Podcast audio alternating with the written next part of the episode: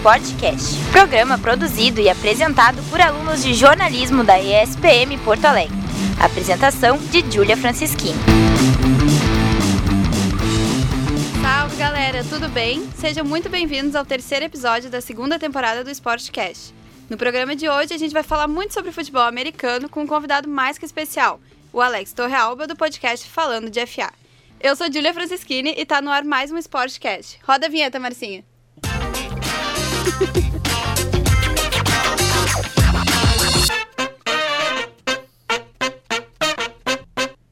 Lembrando que você nos encontra no Spotify e no Anchor. É só procurar por Sportcast.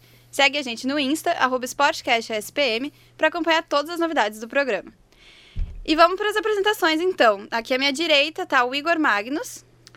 Oi, oi, oi, galera. Hoje nós vamos falar muito de futebol americano. O Tomás Simões Pires. Qual é, rapaziada, beleza? À minha frente, o João Pedro Argemi. Fala, galera. Tamo aí pra falando de FA, né? E finalmente o nosso convidado especial, Alex Torrealba. Tudo bem, gente? Muito obrigado pelo Ele tá convite. se hoje. É, eu tô, tô feliz de estar aqui num podcast que eu conheço bastante, né? Que eu, meu, meus filhotes. E hoje Ah, vamos falar de um esporte que eu gosto lindo, bastante. Querido, querido. Alex, como é que surgiu esse teu interesse pelo futebol americano? Então, pessoal, eu comecei a gostar de futebol americano olhando o jogo pela TV. Primeiramente, a Band até com Luciano do Vale transmitia até algum Super Bowl. E daí sempre passava umas reprises e eu achei aquele esporte diferente. E daí comecei a ver pela ESPN, comecei a ver também sites, tudo. E do nada eu tava viciado nesse esporte. E daí comecei a estudar bastante sobre ele, comecei a praticar, joguei dois anos. É verdade, eu joguei.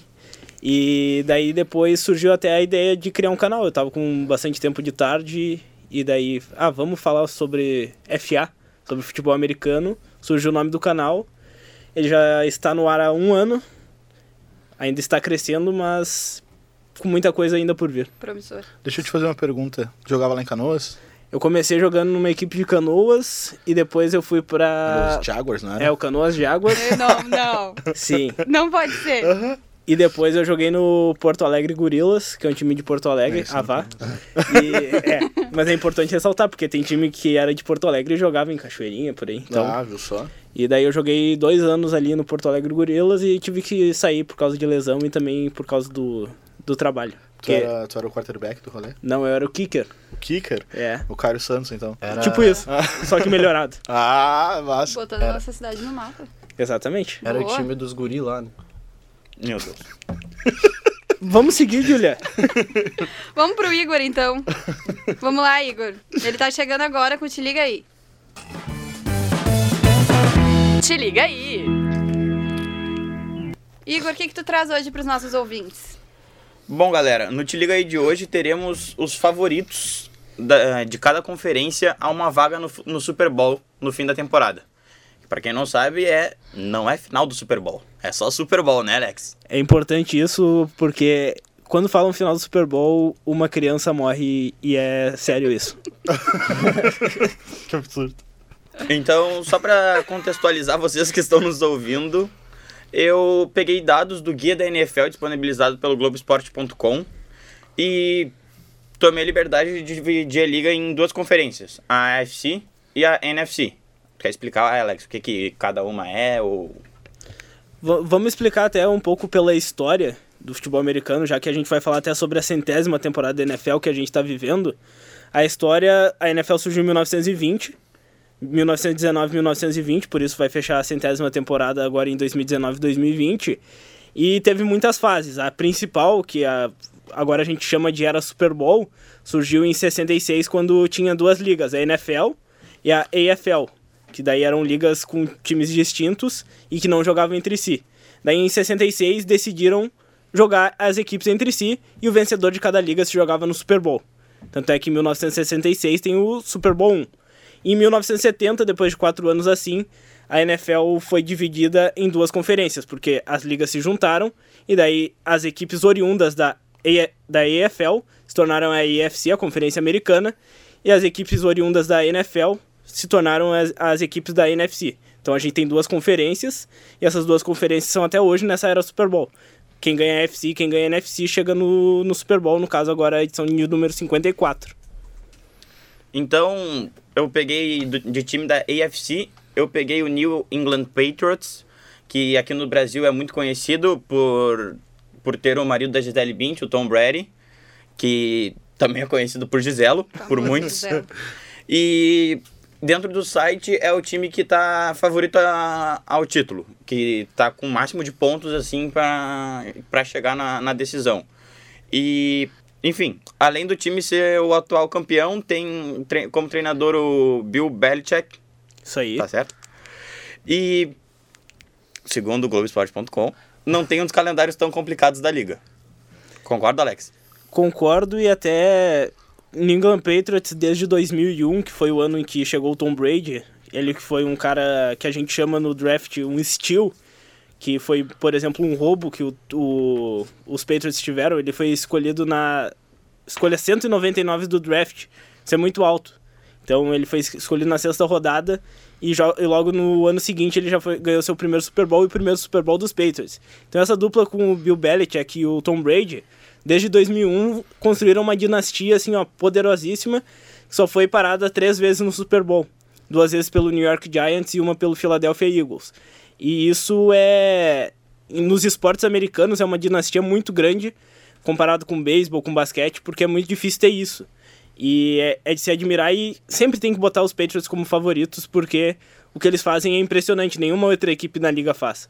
A, a NFL é conhecida muito por um momento que uma equipe tá boa, depois ela vai ficar num, num tempo ruim, daí ela se reestrutura, a NFL permite isso. E os Patriots estão há 18 anos só em cima, sempre brigando. Então é, é muito difícil não colocar os Patriots como favoritos da AFC e é até o Super Bowl. Então por isso, até em casa de aposta, tu vai ver é o time favorito a ganhar, o que tá pagando menos. E ainda eles têm dois jogadores que tiveram boas atuações no último Super Bowl, que é o Stephen Gilmore e Julian Edelman, que até foi o MVP da, da final. E João, tu quer fazer uma pergunta pro Alex É, eu queria fazer uma pergunta pro Alex. antes de eu trazer o time da NFC? A gente vai mudar completamente de assunto, tá? Então é isso. Alex, ah, tu falou que tem as duas ligas e tal, as duas conferências. Eu fico, no- eu fico com uma dúvida. As, as conferências elas se enfrentam entre si ou elas fazem duelos umas contra as outras? A gente tem que entender que em cada conferência são quatro divisões: a Norte, Sul, Leste e Oeste. E cada time, por exemplo, vamos pegar o caso dos Patriots, ele tá na AFC Leste. Então, junto dele tem o New York Jets, o Buffalo Bills e o Miami Dolphins. Então, o Patriots vai enfrentar duas vezes cada, cada vez essa esses adversários. São 16 jogos por temporada. Então, só ali a gente já tem seis jogos. Então, foram seis jogos já dos Patriots. Além disso, tem uma, um, uma rotação de divisões. Por exemplo, os Patriots vão pegar numa temporada o, os, os times da NFC Oeste. Então eles vão jogar quatro jogos contra os times da NFC Oeste e quatro jogos contra um time da AFC ah, Norte, por exemplo. Então já são mais oito jogos. E os jogos que sobram são contra os outros adversários das outras três divisões da, da contra as outras duas divisões da conferência que ficaram na mesma colocação que tu na temporada anterior. Ah, na temporada anterior. Então, logo, os Patriots, por exemplo, os Steelers, que são um time de outra divisão, e outra divisão que a gente pode falar, o Denver Broncos, por exemplo, ficaram em primeiro, são outros dois adversários dos Patriots. Uhum. Pra ficar ni- nivelado, porque se os Patriots pegam um time que foram mal na última temporada. Sim, se ele, por exemplo, pega o segundo colocado de um Exatamente. grupo, ele tem vantagem. Mas como a NFL é cíclica, muitos times que ficaram em primeiro na temporada passada mal na estão mal nessas, e os Patriots seguem bem. Então, por isso o calendário dá pra dizer que é fácil pros Patriots. É bem complexo o calendário, às vezes É até a gente se né? perde, mas o importante é saber isso. Contra os times de divisão são dois jogos, por isso tem mais clássicos e é são conhecidos como os clássicos entre divisão. E pra chegar até o Super Bowl tem que. É, é, tipo, por vitórias, por questão de classificação mesmo, ou vai eliminação? É, como são 16 jogos, tu faz tua campanha que normalmente com mais de 10 vitórias tu vai pros playoffs. Daí, se tu ficar com o Seed 1 ou Seed 2, que é a primeira e a segunda colocação da conferência, tu acaba tendo um- uma semana de descanso, que é, aco- acontece a rodada de Wild Card, que é, por exemplo, umas quartas de final, se a gente for pro, levar pro Brasileirão, e daí tu já entra na semifinal. na semifinal da sua conferência. Daí enfrenta os vencedores, daí tu vai pra final de conferência, vencendo a final de conferência, tu vai pro Super Bowl. Então é sempre bom tu ficar entre o primeiro e segundo da tua conferência pra descansar e também ter a vantagem do mando de campo, porque é um jogo só nos playoffs. Ah, eu não sei, eu não sabia. E daí no Super Bowl pega fogo. É. E o time da NFC que eu trago é o New Orleans Saints. Que já passou muito perto de uma decisão, na última principalmente na última temporada, que um erro de arbitragem, pelo que eu descobri, impediu eles de chegarem. Tu quer comentar um pouco desse jogo, Alex, que eles tiveram? Esse jogo foi uma das maiores vergonhas da história da NFL, com toda certeza. Tanto é que foi um erro de arbitragem, interferência de passe. E até a temporada passada não tinha revisão de faltas, como tem o VAR aqui no futebol brasileiro, tem os desafios. E não era permitido desafiar faltas. Depois desse lance, a arbitragem se desculpou com o, com o New Orleans Saints, tudo. E agora nessa temporada estão fazendo teste para revisão desse, desse tipo de falta, pela primeira vez. Então tá tendo esse teste, se der certo, vai permanecer. Tu quer explicar a situação? A interferência de passe é quando o quarterback, que é a principal posição do ataque, passa a bola pro wide receiver, o running back, e quando ele antes dele pegar a bola, o defensor empurra, segura, puxa e não permite ele fazer a recepção. Então isso daí é uma interferência de passe. Se tu fizer isso é falta e na NFL, aonde tu fez a falta, a bola vai vai avançar. Tá, então, tipo, só pode atacar o cara depois que ele pega a bola. Exatamente. Ou a bola antes de chegar no cara. É, ou daí tu Exa- ataca a bola dentro do cara. Exatamente. Ah, faz sentido. E nesse time, o, o elenco é muito forte. O quarterback é um dos melhores do time. É o, é o melhor do time, tecnicamente, né? E o treinador é excelente. E como destaque ofensivo tem o Alvin Kamara. Defensivo, o Marshall Lattimore, que fez ótima atuação na última temporada. E como calouro tem o Eric McCoy, que chegou pra, na equipe e segundo o Globoesporte.com, chegou para assumir uma vaga de titular. O que, que Ex- tu acha? Alex? Exatamente, o Eric McCoy foi uma das poucas escolhas no draft do New Orleans Saints, jogador de linha ofensiva, que é- era um, não é um problema do Saints, os Saints não precisavam fazer muita coisa, era para eles estarem no Super Bowl para jogar no- na temporada passada, esse erro realmente tirou a vaga da equipe, e esse ano eu acho que eles vão pro Super Bowl, depois de dois, duas temporadas ah, com... Uma eles pararam na arbitragem, outra foi um erro da defesa, assim, ó, que chamado de milagre de Minneapolis contra o Minnesota Vikings, que, nossa, ninguém esperava aquele erro e graças a esse erro eles conseguiram, eles foram eliminados. Então, esse ano eu, eu acho que eles chegam no Super Bowl, é um- são uma das equipes mais fortes que eu já vi jogar nesse tempo aí, 5, 6 anos que eu acompanho. Então, o, o, o que tu falou de Patriots e Saints irem para o Super Bowl é bem provável, só que a NFL costuma ter suas coisas estranhas que acontecem, então a gente pode sempre se surpreender. Bom, vamos seguir com o programa. Hoje, pra ficar na história, vai estar no comando dele, o João Pedro Argemi. Roda a vinheta. Para ficar na história. Fala aí, João, o que, que vai ficar na história do futebol americano? Bom, ah, eu trouxe para fazer um, pra gente fazer um retrospecto, eu trouxe ah, os vencedores, da, os maiores vencedores das, das suas conferências, e aí depois a gente pode entrar em discussão de novo por que o, o Super Bowl surgiu depois e como que, que se sucedeu a partir disso, né? Ah, como o Alex falou, a partir da entrada do, do Tom Brady em 2001 no New England, no New England Pa- Patriots, eles começaram uma, uma sequência avassaladora de títulos, assim. Todos os títulos de conferência do New England, do, do New England Patriots surgiu a partir de, ah, começou a partir de 2001, né? Ah, até 2018 eles já têm, já conquistaram seis, seis títulos de conferência e estão empatados com o Steelers, com o Pittsburgh Steelers, que começou a ganhar em 74 e o seu último título foi em 2008. Ah, o 49ers tem cinco, tem, tem cinco títulos junto com o Dallas Cowboys ah, e também não conquista um título. O 49ers não ganha um título desde 94 e o Cowboys de 95. Ah, o, Green, o Green Bay Packers e o Giants, uh, New York Giants, com quatro títulos cada. O, o Packers ganhou em 2010 e o Giants em 2011, os, os últimos títulos das duas equipes. O Los Angeles Oakland Riders que ganhou seu último título em 83, tá com três títulos, junto com o Washington Redskins e Denver Bron- Broncos. Ah, o Broncos ganhou por último em 2015 e o Redskins em 91. Então, as equipe, a equipe da capital faz bastante tempo que não, que não consegue formar uma equipe competitiva para conseguir ah, ah, vencer a sua conferência. Com dois títulos tem o Miami Dolphins, o Baltimore Indianapolis Colts, isso? É, é que antigamente Mudou- era. mudou a é, a, a franquia. É, já mudou, teve tanta mudança de nome. Por exemplo, o Oakland Raiders falou, na Aham. temporada que vem vai se chamar Las Vegas Raiders, porque vai mudar de cidade. E eles acabaram de mudar para Los Angeles também, não? Não, o que mudou foi o Los Angeles Chargers e o Los Angeles Rams. Ah. Então foram dois times que acabaram mudando. A gente costuma ver bastante isso nos esportes americanos, que quando o time não tá indo bem em uma cidade, acabam vendendo ele para outra, para um mercado ma- maior. E Las Vegas é um dos principais mercados dos Estados Unidos, por isso acaba chamando a atenção.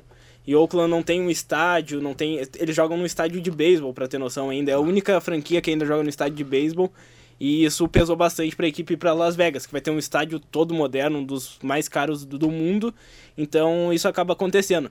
Daí a gente acaba contando os títulos da- das franquias pelo nome delas, não pela cidade. Ah, Então, por entendi. exemplo, o Baltimore In- Indianapolis Colts, então pode contar o título que teve por Baltimore e por Indianapolis. O que Uhum, conta são é os Colts. títulos. Exatamente. Então, Claro. o que importa é o nome da franquia. A franquia segue com o mesmo nome, só muda a cidade. É, não, então, e aí junto com, com o Baltimore Indianapolis, já vem o Baltimore Ravens, que também tem dois títulos e é da mesma cidade, ah, onde os Colts já jogaram. Então, ah, o Ravens ganhou seu último título em 2012, ah, que também ah, chegou ao Super Bowl, um Super Bowl histórico, na minha opinião. Foi um dos primeiros Super Bowls que eu assisti, assisti foi Sim, uma virada. time. Foi uma virada bem, bem histórica, na minha opinião. Um sorriso. Ah, e aí, com um título, vem uma sequência de times ah, que eu vou passar agora. O New York Jets tem um título conquistado em 68, faz bastante tempo. Ah, o Kansas City Chiefs tem um, o, último, o seu único título da conferência conquistado em 69. Chicago Bears em 85. Los Angeles St. Louis Rams em 99. O Tampa Bay Buccaneers em 2002, o Seattle Seahawks em 2013, também um, um Super Bowl bastante ah, Um Super Bowl que era a melhor defesa do Seattle Contra o Seahawks melhor- contra o Denver ataque. Broncos, melhor ataque. E quem levou a melhor foi o Seahawks com 43 a 3, ou por aí o placar. Então a melhor defesa fez muito ponto. Sim, ó, foi a um melhor Super Bowl defesa absurdo. foi o melhor ataque. Ninguém esperava isso. Então, E, por último, o Philadelphia, Philadelphia Eagles, que ganhou ah, o título da conferência em 2017. Eu tenho duas perguntas pra ti, Alex. Que até 3. vem, é, que vem muito também até com os títulos. Uma delas é um comentário junto, tipo, ah, os 49ers são é um time que tipo muita gente aqui no Brasil meio que virou modinha assim o time que um pessoal acompanha por nada assim sabe É que na década de 90, quando chegou as transmissões na Band, que eu falei do Luciano do Vale, era a equipe do momento, os 49ers e o Dallas Cowboys. Eles fizeram muitas finais da NFC. E na época, então, tu começa a torcer. Igual tu vai ver, a maior torcida do Brasil atualmente é do New England Patriots. 22% do, dos torcedores que acompanham torcem pros Patriots. Por quê? Desde 2001 foi massificando, foi chegando mais forte isso. E a equipe que sempre chegava na, na- no Super Bowl, sempre chegava nas finais da conferência, sempre estava passando na TV, era o New England Patriots. Ainda mais com essa ligação do Tom Brady com a Gisele Bündchen. Então se tornou um time. Se tu não torce pro New England Patriots, tu odeia ele, porque é um time que incomoda, é um time muito chato Tá de jogar tá brigando. sempre na, na mídia também né? Exatamente. Então tu acaba se irritando um pouco com os Sim. Patriots, só que eles fazem um trabalho invejável. Eu, eu sou torcedor do San Francisco 49ers, muito por, por influência do meu pai, e eu não eu gosto dos Patriots e assistir um jogo deles, só que acaba irritando, sabe? Porque eles sempre conseguem fazer algo que as outras equipes não fazem. E, e o mérito é todo do Bill Belichick, que o cara fez, o que ele fez foi O, foi o, fantástico. o Bill Beli- Belichick entrou nos Patriots quando, tu sabe? Eu acho que foi em 99. Porque antes ele era coordenador defensivo, do ganhou o Super Bowl pelos Giants, foi coordenador defensivo dos Browns, então ele já vinha com um histórico vencedor, mas não como técnico principal. É, e é isso que eu ia te perguntar, tipo, é, assim como no, fazendo relação com o futebol né, que a gente tá acostumado aqui no Brasil, futebol com a bola redonda, ah, a gente, é normal que os técnicos fiquem muito tempo numa equipe só, assim como tá acontecendo com, no, com o Patriots desde 2001. Ah, depende muito do trabalho dele, do, do tempo de confiança. Por exemplo, ah, no ano passado teve uma das maiores burradas, na minha opinião. O Oakland Raiders deu um contrato de 10 anos pro John Gruden. Foi um cara que venceu a NFL lá com o Tampa Bay Buccaneers em 2002. E daí ele virou comentarista de TV, ficou um tempão lá. E agora ele voltou e ele, ele pediu um contrato de 10 anos, ele vai ganhar 100 milhões de dólares nesse tempo. Então ele tá Deus. feito. E então. Só que pra mim é um contrato burro, sabe? Os clubes costumam rescindir contratos com seus técnicos? Ah, costuma. Se o trabalho não for bom daqui dois, três anos, provavelmente ele vai ser demitido. Só que daí vão ter que pagar ele. Porque tem uma parte que é garantida. Claro. Os contratos da. NFL são assim. Milionários. Se conseguir fazer um bom contrato é que tu faça um contrato que o jogador ganhe bastante durante o tempo que ele ficar, só que não dê um dinheiro garantido pra ele, porque o dinheiro garantido se tu cortar, o teu dinheiro pra contratar nas próximas temporadas vai ser consumido por esse jogador, que não vai estar mais no teu elenco. Entendi. Então não adianta muito. Então tem que Entendi. pensar muito bem na hora de fazer um contrato, não é só chegar e assinar. Como tu disse que eu posso ter direito a três perguntas, eu vou. Veio mais uma na cabeça. Vai. Então são... tem mais duas. A outra é. Agora a NFL tem levado alguns jogos pra Inglaterra, pra Londres e. E tem, tipo, alguma explicação é, tipo, só pra meio que levar pro mundo ver, assim? É, é, começou pra levar pro mundo, tem até jogo no México também, um dos jogos da temporada no México. Estão falando muito em levar pra China. Tem ideias de vir pro Brasil também no futuro próximo, por, porque são mercados fortes. O- os Estados Unidos são o país que mais consome NFL, o México é o segundo lugar e o Brasil é o terceiro. Então, O Twitter brasileiro da NFL é Exatamente. E a Inglaterra, por ser. é, pensam bastante até em criar uma franquia na Inglaterra, um dos times ir pra Inglaterra, uma venda. Falam bastante até no Jacksonville Jaguars, que todo ano joga lá. Pelo menos um jogo eles fazem lá e eles costumam ganhar jogo lá. Então já se pensa em mudar o time da Flórida pra Inglaterra. É algo que, se for fazer, vai demorar mais um tempo, porque ia ser um calendário louco. Mas é bastante normal até pra aumentar o mercado. Porque no Brasil é uma febre quando começa a temporada. A audiência cada ano da ESPN vai, vai às alturas. E no México também é muito forte, já levaram o jogo pra lá. Eu acho que é questão de tempo pra vir pro Brasil. E eu espero que venha. E a última pergunta é: como é que funciona a questão de transferências, assim? Porque a gente falou de contratos milionários, assim, mas, tipo, como que o dinheiro chega nos times? É basicamente que nem a NBA, assim, essa. Só eu vou querer complementar essa tua pergunta. Explica o draft.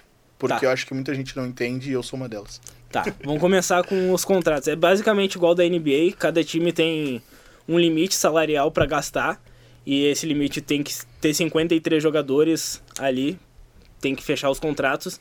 Então tem contratos que são, são muitos. Depois tem até que pegar o número exato, mas já tá quase em 200 milhões a o salary cap, que é chamado, então a equipe tem 200 milhões para gastar com esses jogadores.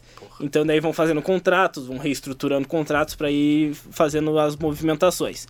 E o draft é uma parte importante disso, porque, por exemplo, são sete rodadas do draft, são 256 escolhas, de jogadores que saem da universidade para jogar na NFL futebol americano profissional. Muitos deles não começam jogando, ou às vezes são cortados. Mas vamos pegar a primeira rodada, que é a mais importante, onde saem os melhores jogadores que vão ter que jogar, porque se eles saíram na primeira rodada, na segunda rodada, eles têm talento para jogar na NFL.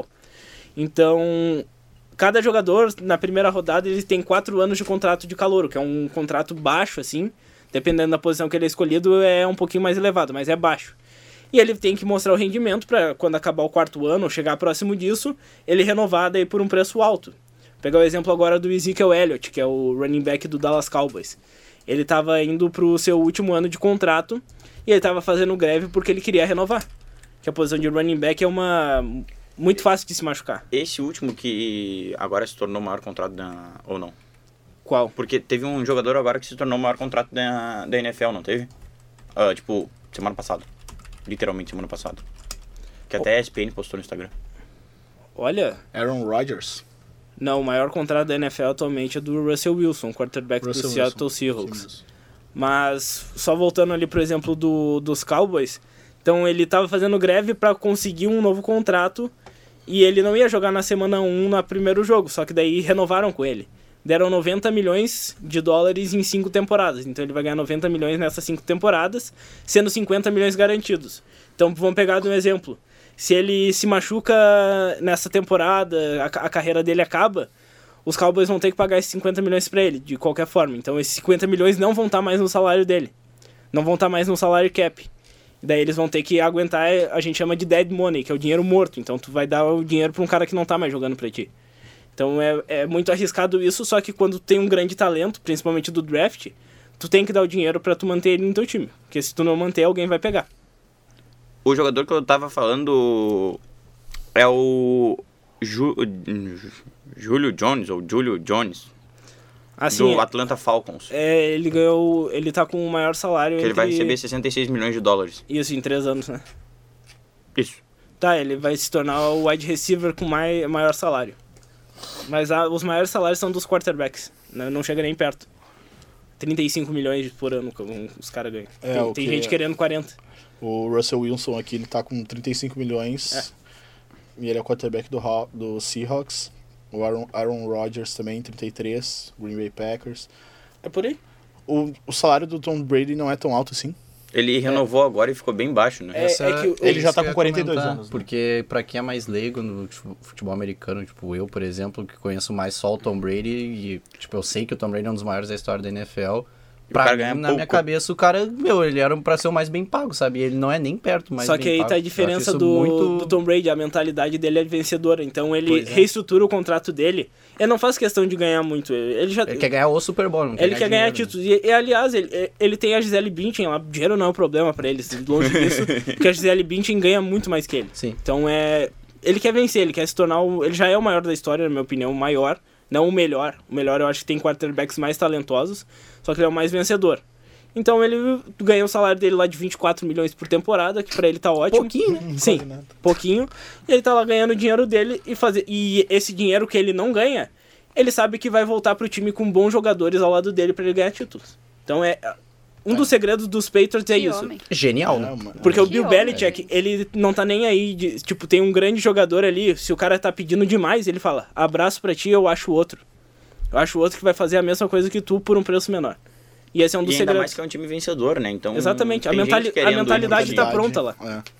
É. é, isso é interessante. Cara, eu queria te perguntar, mais ou menos até quantos anos dura a carreira de um jogador de futebol americano? Levando em consideração que o Brady tá sendo considerado velho com 42. É que depende muito da posição. O quarterback 42 do Tom Brady tá se passando. já. Aham. O Tom Brady tá se passando um pouco. Ele quer jogar até os 45 até.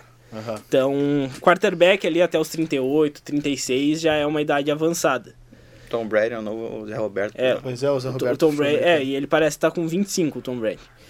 Posição de running back, que é que desde o high school, do ensino médio, passa pelo college football, a universidade na NFL, é uma posição que apanha muito, que toma muita pancada, então costuma durar menos. O, o running back costuma ter dois contratos, o de calouro e o mais um que faz. Então o Ezekiel Elliott, que eu dei o exemplo agora há pouco, ele tá no seu contrato ali que ele vai ganhar muito dinheiro, só que vai- ele vai chegar lá pelos 28, 29 anos pra renovar o contrato de novo. Provavelmente ele não vai ganhar muito dinheiro.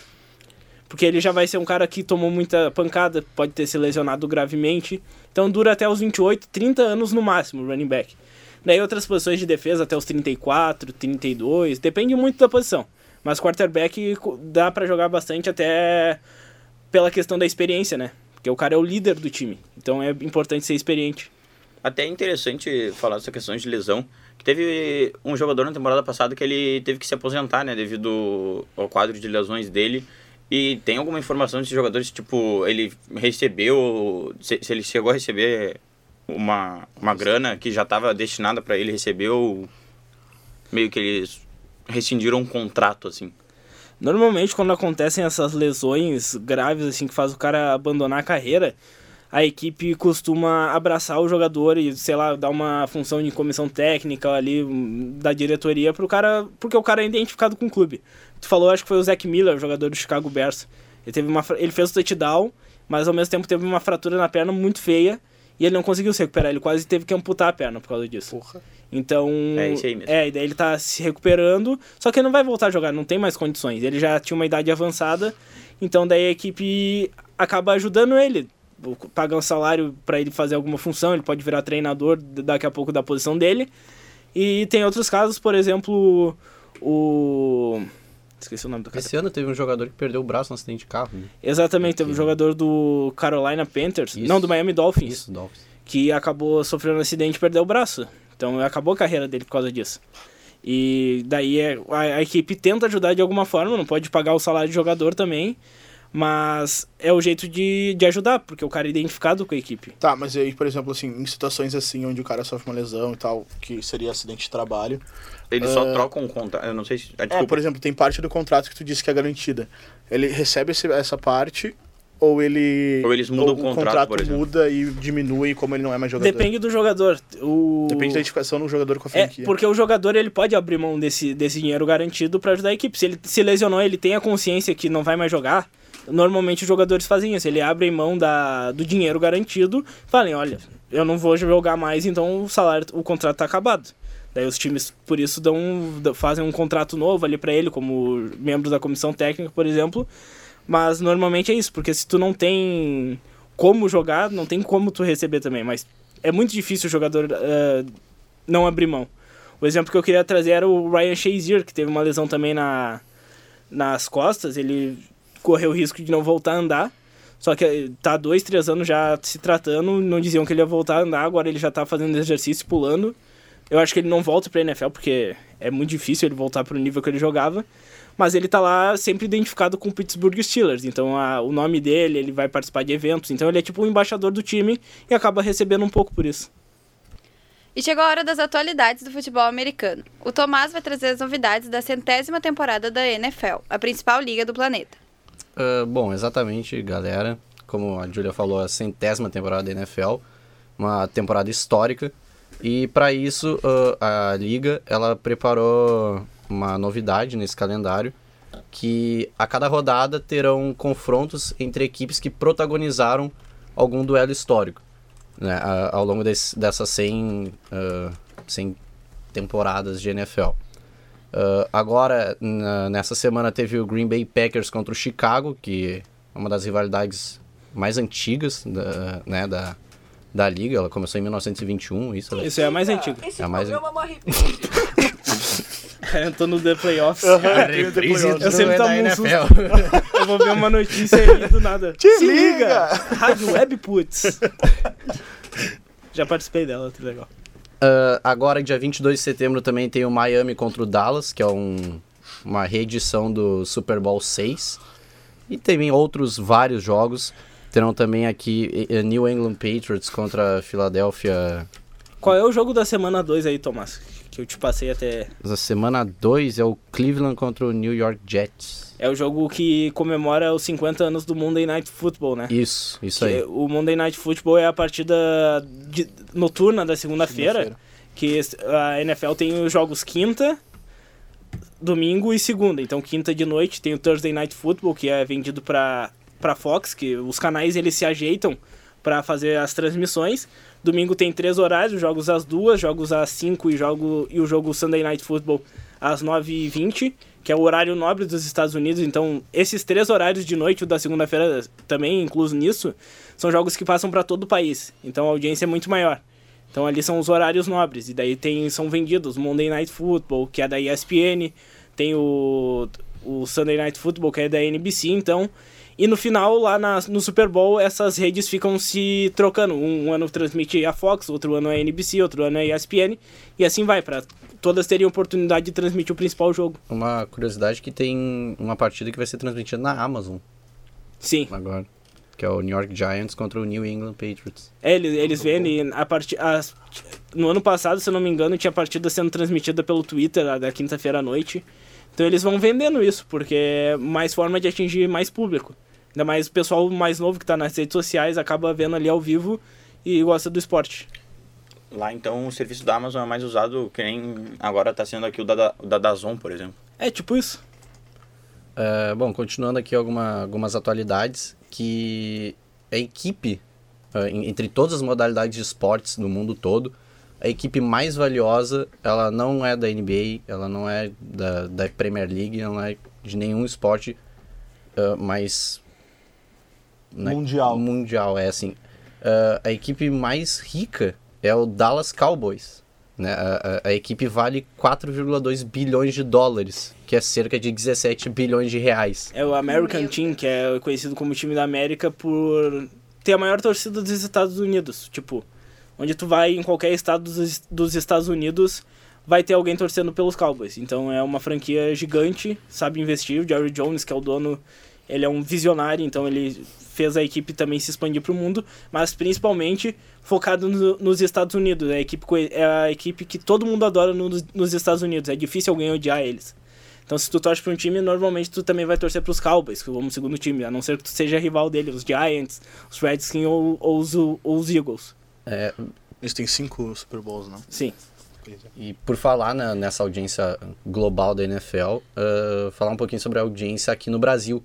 Que a NFL, uh, primeiro ao todo, ela acredita que 45% da sua audiência seja de mulheres.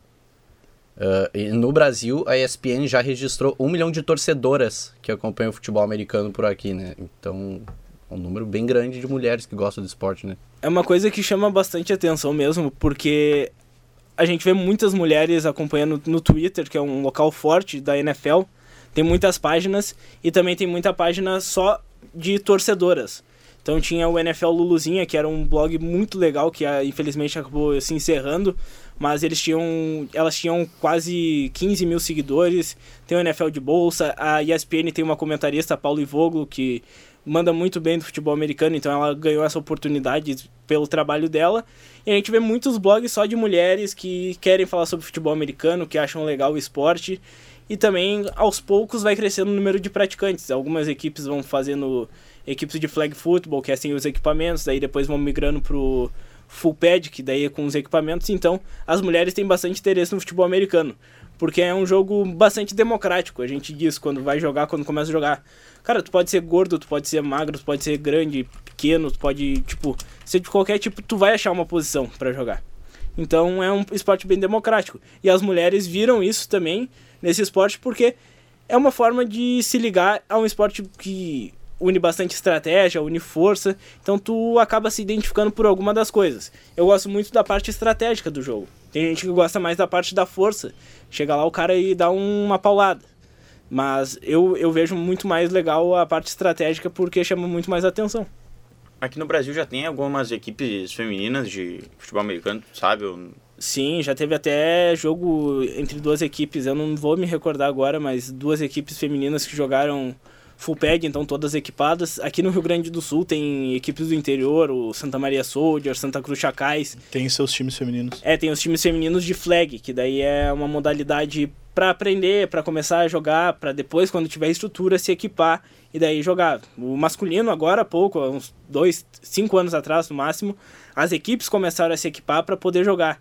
Então é um processo lento, ainda mais que equipamento é caro, tudo é caro para jogar futebol americano. E não tem uma tipo, confederação brasileira, assim, uma, Tem. de futebol americano que organize alguma liga, alguma Tem, coisa assim? tem, a, tem a organização total da, da BFA, que é a principal liga do, do Brasil. Tem duas divisões, a BFA Elite e a Acesso.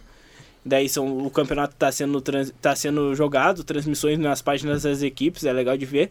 E a parte final, semifinal e a final da BFA vai ser transmitida pela ESPN. Então eles estão. Até se você for acompanhar um jogo ali da NFL, quando volta de intervalo eles estão mostrando lances da BFA. Então é pro pessoal também começar a criar um gosto pelo futebol americano daqui. Não tem um nível de NFL, longe disso, muito longe. Tem muitos problemas que a gente pode fazer um podcast até sobre isso. mas é um que está evoluindo aos poucos, com organização, com um trabalho, assim, com investimento, vai conseguir chegar a um nível bem legal futebol americano. A seleção brasileira já disputou Copa do Mundo também. Então é algo que está crescendo. Não é esse crescimento acelerado que todo mundo fala, o crescimento acelerado é em audiência. A audiência na TV, isso cresce muito. A questão de praticantes, de times, é um crescimento ainda muito baixo. Uh, agora que a gente tocou no assunto aqui do futebol feminino, no, no, na real das, das espectadoras femininas do, do, Futebol do americano. futebol americano, eu fui pesquisar sobre a Liga Feminina de Futebol Americano.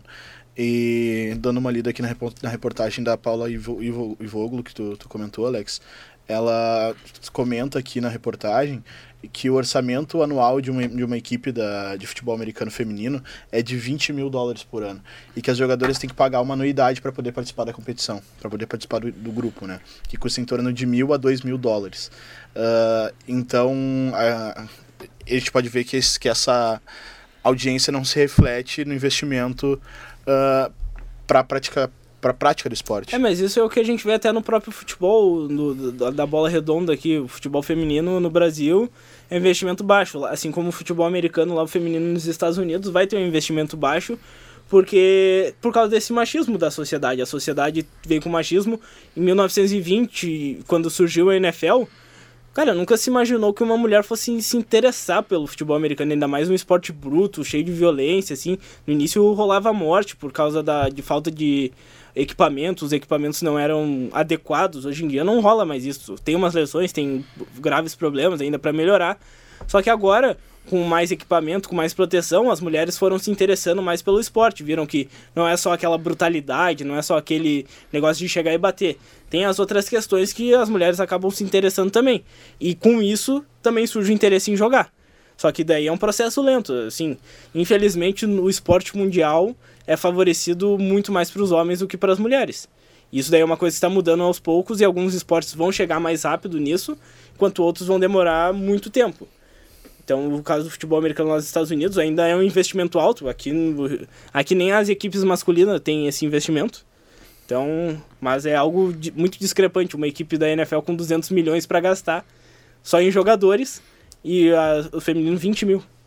É, só para complementar então as informações da liga, a liga se chama WFA, uh, Women's Football Alliance, e ela contém 68 equipes a, a temporada desse ano. São bastantes times e ainda assim o investimento é baixo.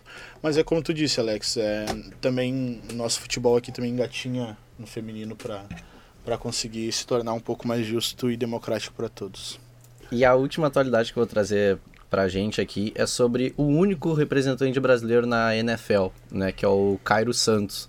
Ele até poucos dias atrás ele foi cortado pelo Tampa Bay Buccaneers, só que agora, né, ele conseguiu ser anunciado pelo Tennessee Titans, né, na, no dia 5. Eu queria saber um pouco do Alex, uh, como é que tu vê ter um brasileiro só representante na, na NFL, ainda mais para o público brasileiro, né, que é um grande fã do futebol americano. Até pegando um gancho nisso, Alex, antes de tu começar a falar, uh, é possível, tipo, que um brasileiro, vamos supor que se destaque no, na liga aqui, vá para lá sem que passe pela universidade, pelo draft? Sim, é possível. Também, peraí, só pra já, já emendar tudo. Meu Deus. Fala sobre jogadores estrangeiros lá. Tá. Porque eu imagino que a grande maioria seja americano. Vamos e... com calma então. Tá, primeiro sobre o Cairo Santos. Ele teve o processo de. Foi morar nos Estados Unidos. Ele jogou pela Universidade de Tulane. Então ele se destacou como kicker lá. Então ele já pegou a cultura do futebol americano, que a gente não tem ainda aqui. E aos poucos ele foi se destacando e acabou indo pro Kansas City Chiefs ele até assumiu o lugar de um dos kickers, o Ryan Suckup. Exatamente o que eu ia comentar, ele vai, veio teoricamente para ser titular, né? Sim, e ele, ele entrou... de Alex Torrealba, né? É, ele, ele entrou na NFL, então ele começou a se destacar e foi jogando. Ele, ele é considerado um bom kicker pelos americanos. E a chegada dele, apesar de ser só um brasileiro na NFL, cara, isso ajudou horrores na audiência, ajudou horrores, porque o Cairo Santos vem promover eventos aqui, ele é o embaixador do Brasil na NFL, então ele tem uma representatividade muito grande. E aos poucos tem chance de outros brasileiros, principalmente na posição de kicker. Não é à toa que a gente é craque no futebol, né? A gente chuta bem a bola. E daí o Cairo Santos, ele foi esse precursor na posição de kicker. Tiveram outros que não jogaram a temporada regular da NFL, mas o Cairo Santos foi o primeiro a jogar. Daí ele teve um problema de lesão na virilha lá no Kansas City Chiefs. Daí ele acabou indo para outros times, jogou no Chicago Bears, no New York Jets e temporada passada estava no Tampa Bay Buccaneers. Só que no draft desse último, os Buccaneers eles acabaram pegando um kicker, o Matt Gay, que é jogador do se destacou muito na universidade e acabou se destacando também nesse, nos treinamentos antes da temporada. E o Caio Santos perdeu a posição, até pela insegurança na lesão. Daí o que aconteceu? O Ryan Sukop, que era o kicker do Tennessee Titans, equipe que ele estava agora, se machucou. E o Cairo Santos, pela segunda vez, assumiu a vaga dele. Então agora o Cairo Santos já, já jogou a primeira partida, ele foi muito bem, acertou todos os chutes, um de 53 jardas, um dos maiores números da carreira dele. E ele vai com certeza ser lembrado para sempre pelo Brasil como um dos grandes jogadores. Segunda pergunta que é do se um brasileiro saindo daqui pode chegar na NFL. Pode, tivemos até um caso agora, o Durval Queiroz, que é jogador do Miami Dolphins atualmente, só que não está no elenco de 53 jogadores.